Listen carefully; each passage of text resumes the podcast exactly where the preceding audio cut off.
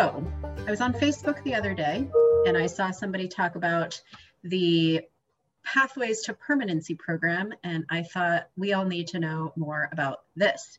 So I reached out to Morgan, and Morgan said, yes, I'll absolutely come on your podcast and tell you about it. So thank you, Morgan, for your time and for telling us about this really amazing resource that I'm surprised not more of us know about. You're very welcome. Happy to have you. So tell us about the program, the Pathways to Permanency program. Yeah, so Pathways to Permanency is it's a statewide program that we, it's a specialized family support and stay service for DCF. And so it's a statewide contract, which allows us to provide Pathways to Permanency services to foster and pre-adoptive and adoptive families across the state that the DCF has decided that, you know, we're an appropriate service for. And so Pathways to Permanency, one of the beautiful things about it is that it's so flexible. So if I were to give our service sort of a name, it would be caregiver consultation. But the way that caregiver consultation can look varies based on the needs of the family. Right. So if a family is having a really hard time, you know, getting their foster kid tapped into community resources or finding appropriate providers or figuring out what their foster kiddo needs, we can help do that. If a foster parent is really struggling with I'm suddenly a parent, and what does this mean for me? And this is really difficult. We can help with that. You know, if foster siblings are having a hard time of wait a minute, now there's a new kid in my house. What's that like? We can support the parents around kind of figuring out what kids who are already in the home need. It's really, you know, we're there to support the parents, to help them kind of figure out whatever it is that they need in regards to their, you know, experience as a foster, pre-adoptive or adoptive parent. Do you work with any birth parents whose children are in foster care, or strictly with the foster, pre-adoptive, kinship parents? Yeah, so we sometimes is the short answer. So the long answer is we're sort of assigned to the kiddo's placement.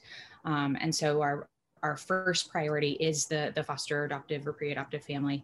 But with you know, one of those places that the foster pre-adoptive family may need support is about kind of navigating that relationship with the birth parent who's maybe involved in having visits or those sorts of things. And so, you know, we do have that flexibility if it makes sense within the context of that particular case to meet with the birth family and talk to them and talk to the family, you know, and try to figure out, okay, how are we going to make this work in a way that works for the adults and is beneficial for the kid and kind of comes together in the best way possible. But we wouldn't be assigned to just a birth family when the kiddo is in care somewhere else. Okay, so so you're not a resource for birth parents who are working toward reunification? No, unfortunately not through Pathways to Permanency. Right. So this particular program, other options, but there are there are certainly other resources, which are very important as well. So do you work with children directly or only with the adults involved? Yeah, so sometimes. I mean, my answer to most questions about kind of what it's going to be, it depends on sometimes, right? It depends. But you know, so it may be. So for instance, maybe I'm working with a family and they're having a really hard time with the morning routine, right? And they're like, oh, I just can't, you know, I'm having such a hard time getting a kiddo off to school and, you know, it's driving me nuts. Okay, cool. So I would probably work with the parent some. I may chat with the kiddo some to kind of see from their angle what's getting in the way of the morning routine, you know, what's not working for them, what suggestions do they have?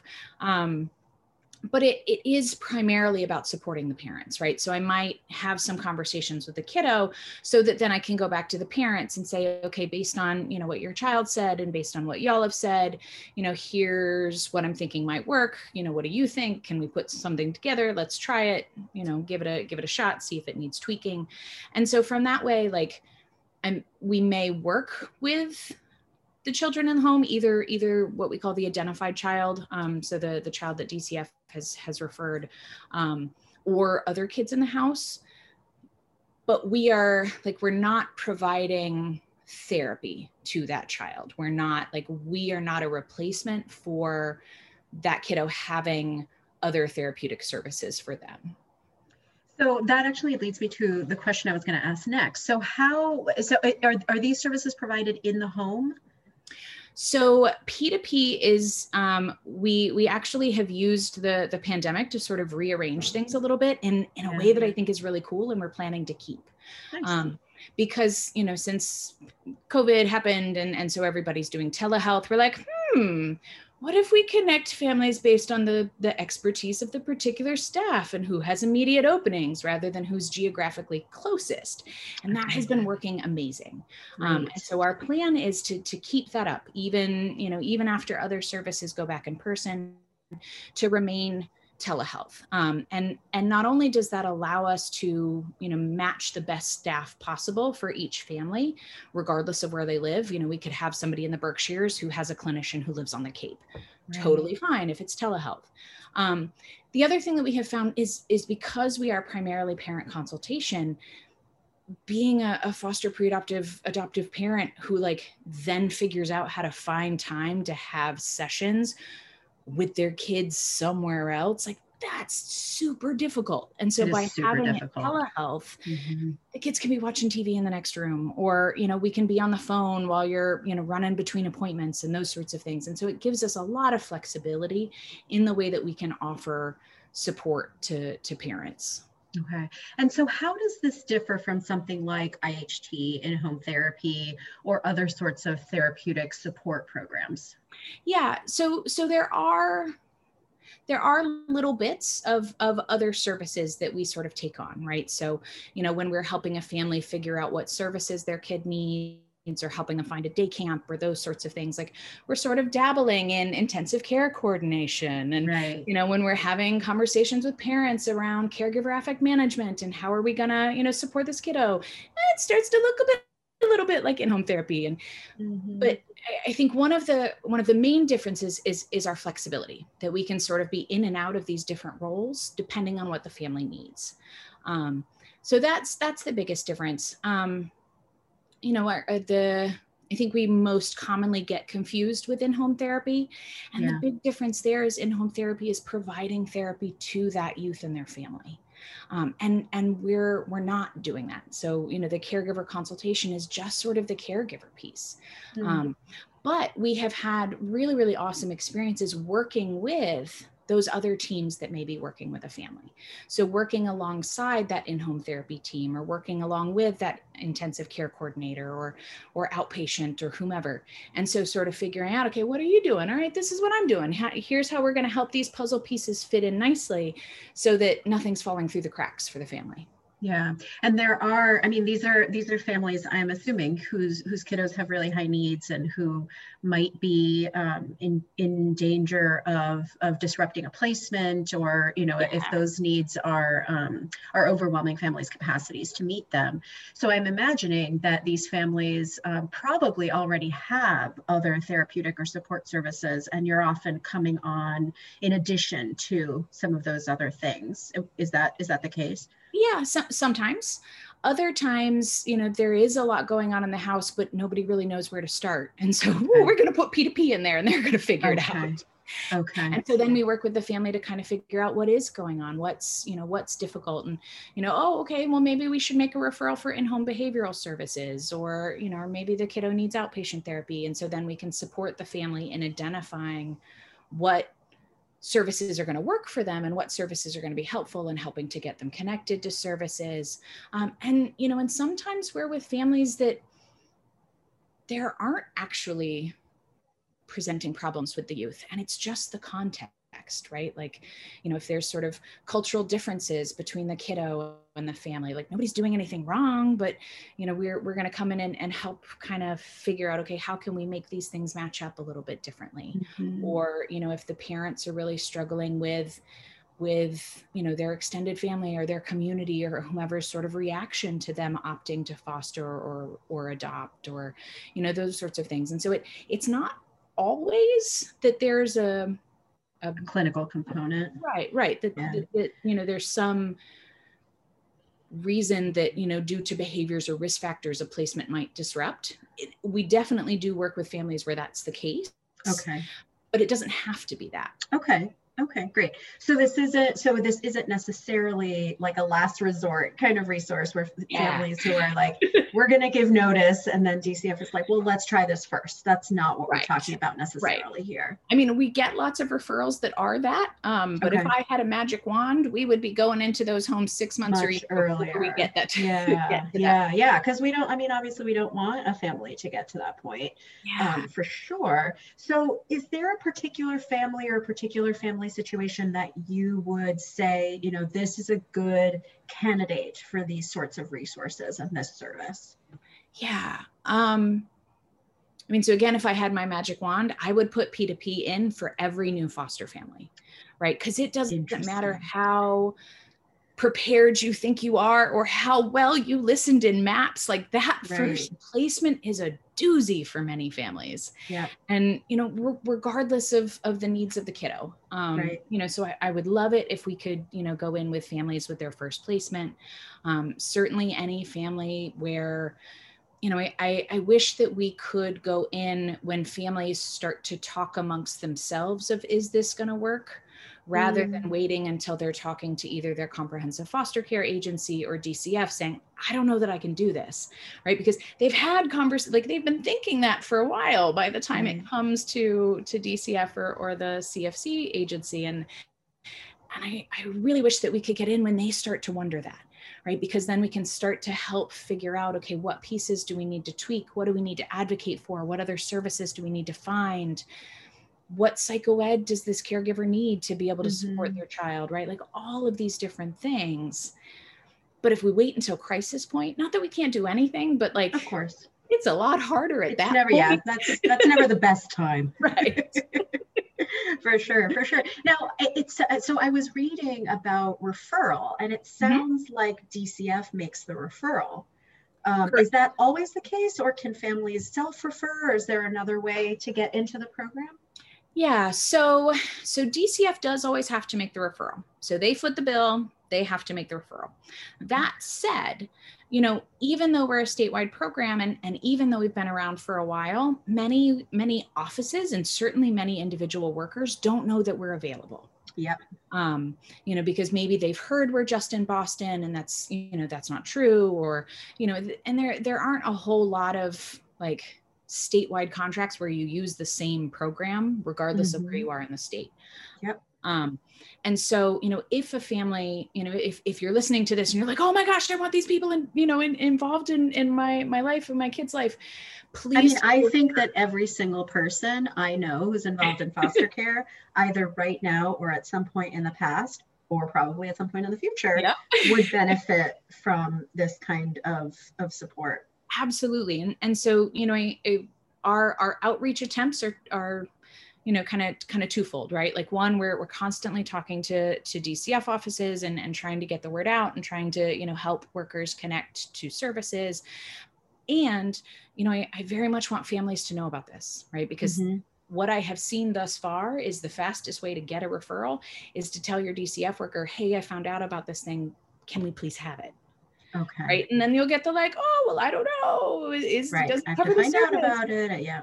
You know, and give them my contact information. I'm happy to chat with, you know, anybody about this service and getting it sorted out. Would anybody be denied once a referral is made? Like, are there any denial criteria that a family would meet? No. If DCF has decided we're appropriate, we will do what we can for that family. Okay. And what kind of wait list do you have? Because I know when everybody's talking these days about, I need this support service, but there's this big long wait list. What's going on with that in your program? Absolutely. So right now we don't have any wait. Now, mind you, that can change, you know, 15 minutes. Oh, we got 20 referrals and it's a very different one. I think maybe when this podcast airs, you're going to want to jump the gun and get in there. We don't have a wait right now. You know, usually our referrals usually kind of trickle in. Usually we get one or two new referrals a month. And, you know, we can typically service, you know, get to those families within a week or two of getting the referral. that can certainly change. You know, if we got a huge pile all at once, I can't necessarily promise that we could keep that up. Sure. But certainly, you know, we're in touch with families. So I usually reach out to families or at least to DCF within 24 hours of getting the referral with a like, all right, here's what we've got. You know, and maybe it's a like, here's your clinician, they'll call you back tomorrow and to set up an intake. Sometimes it's a like, well, it's going to take a week, but you know, I've got somebody in mind. We're going to get you in as quickly as we can. Mm-hmm. And so, I mean, it should happen pretty quickly because we know that like if a family is in a position where they're looking for Pathways to Permanency services, they need that support now, you know, and so we don't want to let them like hanging out, waiting for this thing. Right. And you mentioned DCF footing the bill. Is there ever an out-of-pocket cost for families? No. No. So we have done private pay in the past for families, but private pay services of any kind are just so cost prohibitive. Mm-hmm. So as long as we're a DCF referral, and you know, it's like nobody would be surprised that they're set up for private pay. Absolutely not. Right. It's no cost to families at all. And is it billed to MassHealth at all, or is it billed to DCF? So it's billed to DCF, and okay. Part of what's nice about that is it means that we're not a duplication of any CBHI services that you might be receiving, because MassHealth doesn't have anything to do with us. Okay. So families don't have to worry about there being duplication or any insurance issues or anything like that. It's just completely a contract with DCF. You're referred, you receive the service, there's no cost, and there's no insurance billing. Bingo. How long can families participate? So that's really up to DCF. So some cases, you know, DCF says, you know, we want this to be a pretty short case. We're thinking in and out in 3 months. So that's what we aim for. We've also had some P2P cases that have been open for 4 years. Wow. Okay. So it's about that sometimes and it depends and flexibility thing. Again. Exactly. I'm getting it. They don't usually commit to any more than 3 months at a time. But you know, if the family is getting, like it is being supported by the service and it's useful to them and it's making a difference in their ability to provide permanency for this youth. And DCF knows that, and DCF looks at it and says, yep, this is important. Let's keep doing it. We can do it in perpetuity you know, as long as the family still needs it and DCF is still on board. And yeah, and the family's benefiting from it. Absolutely. Once a family finalizes an adoption, are they eligible for P2P services? That's between the family and DCF. Okay. So DCF can, my understanding is, you know, continue to fund those services after an adoption is finalized.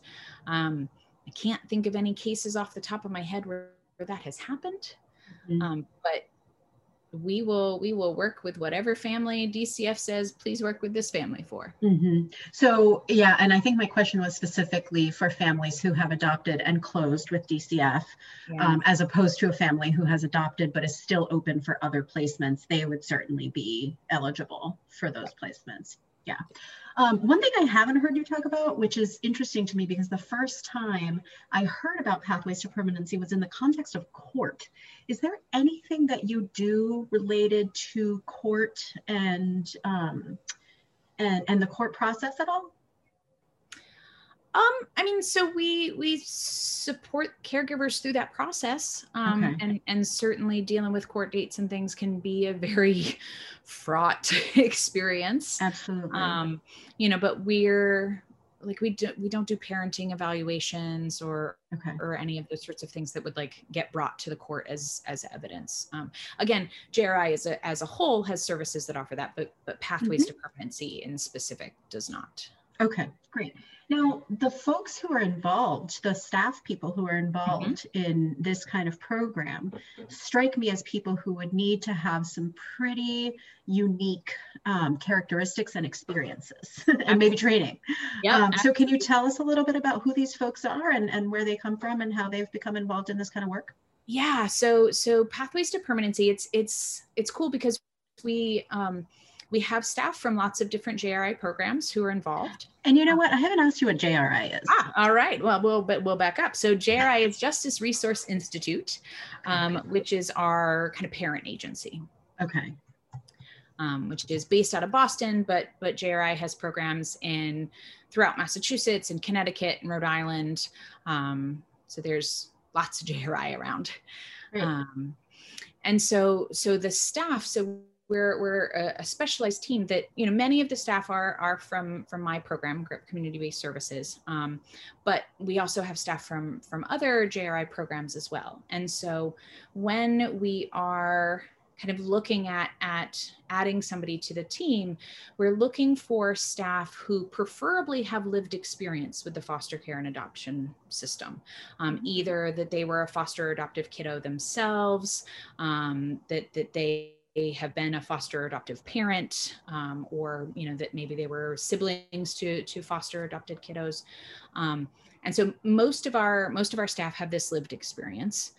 Some of our staff just have professional experience, but when I say like just have, I mean like we're talking decades, right? Years and years and years and years of working with foster youth, pre-adoptive youth, and their families, because, you know, we really, given that the purpose of this service is caregiver consultation, we need people who understand this system, this experience, right? Who haven't just like read the like handout and, oh, well, you are, you know, magically eligible for these many respite days a year. And like, we know that the lived experience is not that simple. It's complicated. Yeah. Absolutely. It's incredibly complicated. And so all of our staff have been around the system enough to understand that complicatedness, to understand that like, yep, there's the way things are supposed to work. Sometimes they work that way. Sometimes they get a little unexpected. That's right. And we go with it, right? And so, you know, so it's so important that our Pathways to Permanency staff have a really, really firm understanding of that, and a really firm understanding of how complicated it can be as a foster or pre-adoptive parent. You know, that is a emotionally challenging experience, even if it is wonderful in 18,000 other ways. Like there are still things that are funky about it and hard about it. And you sound like someone who's been around the block. I have, and all of my staff have. Yeah. I mean, for me personally, I've been a foster parent for, oh goodness, a long while, 8 years maybe. You know, and so between that and having worked in residential settings and worked in community-based settings, and so worked with lots of families, you know, I am able to bring to this work, and my staff are able to bring to this work an understanding of the nuances, right? And that's not at all to say that a family wouldn't have anything to teach us. We absolutely learn all sorts of things from every family we work with. But it also means that, you know, you're not trying to educate your provider on like, well, actually, you know, yes, the pamphlet says this thing, but this is what foster care actually works like, right. Because we have that experience. Oh, I was just going to ask you something, and it flew right out of my head. So and these are staff who can be anywhere in the state and are throughout the state. And you match them based on what folks need. Anything else that you think is important for our community to know about? That's a good question. I mean, I think the most important thing about P2P to know is that we are absolutely 110% here to help. You know, so sometimes we have families who like DCF has put in a P2P referral, and the family's like, I don't know about this. Why are you here? And there's sort of this little awkward dance as we get to know each other, because they're like, this is my first placement. Because sometimes we do get those first placement referrals. You know, I don't need you. And we're like, okay, well, let us know, because that's probably going to change. You know, but it is like we are really and truly there to support the family, to help them figure out what's going to work for them. Sometimes that is, you know, figuring out how to make a placement stick. Sometimes it's not. And, you know, and we're there 110% for that ride, you know, whichever is going to work out. And what a ride it is, right? As you well know. You know, one of the things that strikes me, being a part of this community and meeting folks who sort of split their selves into a professional commitment and a personal commitment, is that so many of us just are fueled by this passion, right? A passion to help families help their children, and you know, and do everything that we can to meet the needs of children in foster care. And one of the things that struck me about you, even through social media, is like, wow, you really care about this program and you really care about these families, and it seems like this is really meaningful work to you. Yeah, it is. I mean, it, like, I know from my first placement experience, right? I'm a social worker. I was a licensed social worker even at the time. And I got my first placement. I was in over my head. Mm-hmm. I was like, what's going on, right? But I should know all these things because I have all this schooling, and it's just, right, like, it's just hard, right? And, yeah, and we got through it and came into a routine and whatever. And, you know, prevailed, I suppose, by some definition, but survived. Like, you survived. Yes, I like that. Survived. Everybody survived, right? But like, but it's hard stuff. And I feel like so often foster and pre-adoptive and adoptive families, like, we get sort of cornered into one of two piles, right? Either the, like, my heart is so big and I love all the babies and, you know, I want to take care of everyone and I never struggle with this at all. Mm-hmm. Or the, like, woe is me, the world is put on me, and, you know, I'm a martyr to this, right? And like, and I don't think either of those piles are all the way accurate for anybody. Yeah, certainly not all the time, right? Like, you may have moments where you're more in one than the other, but like, it's just really complicated. And I know for me, at least as a foster parent, I felt like I had a hard time asking for help. Because I kept, like, you know, my own sort of internal monologue was like, you should know this, like, you wanted to do this for years, like, this should be easy, but it's not easy. And like, and so really trying to normalize that this is difficult. It doesn't make it, like, it's not inherently so difficult that we shouldn't do it. We absolutely should, because we do want all of our kids to have what they need to grow and thrive and become their best selves. And we also can't pretend like that's easy all the time, because it's not. And families to become their best selves, right? And foster parents to become their best selves, so that we can maintain that commitment. And I think that is exactly where there's a huge amount of overlap between your program and AOK, because that's exactly what we're here for, right? Is to provide that kind of support so that families have the ability to maintain that commitment, so they don't burn out any sooner than they have to, so they don't feel isolated any more than they have to, so they can continue to be a resource for these kids. Because now more than ever, and I feel like I say this every year, but now more than ever, we cannot afford to lose any foster parents that we already have. So if folks are interested in learning more, or interested in, you know, giving the information to their social worker so their social worker can learn more, where should they go and who should they contact? Yeah, so we have a Pathways to Permanency page on the JRI website. So you can literally Google JRI Pathways to Permanency and it'll come up for you. Folks can also get in touch with me. So my email address is mcrouser@jri.org. So mcrouser@jri.org. So you can email me. I can send you, we have a little one pager that really looks like the website as far as the information contained, but, you know, it's sometimes easier to pass along as a PDF than as a website. Folks can also call or text me. So my work cell is area code 978-799-7397. So folks can reach me that way. I mean, really, whatever is going to work. You are not inaccessible. I am not inaccessible. Nope, nope. And if you are listening to this through our website, we will also link all of this information on our website. So if you're listening through Stitcher, iTunes, or somewhere else, feel free to go to our website and we'll link you to that information as well. Morgan, thank you so much. I'm so excited to have learned more about this program, and I join you in singing its praises and getting the word out and seeing how many folks we can reach who really need the resource. Absolutely. Thank you so much. Thank you.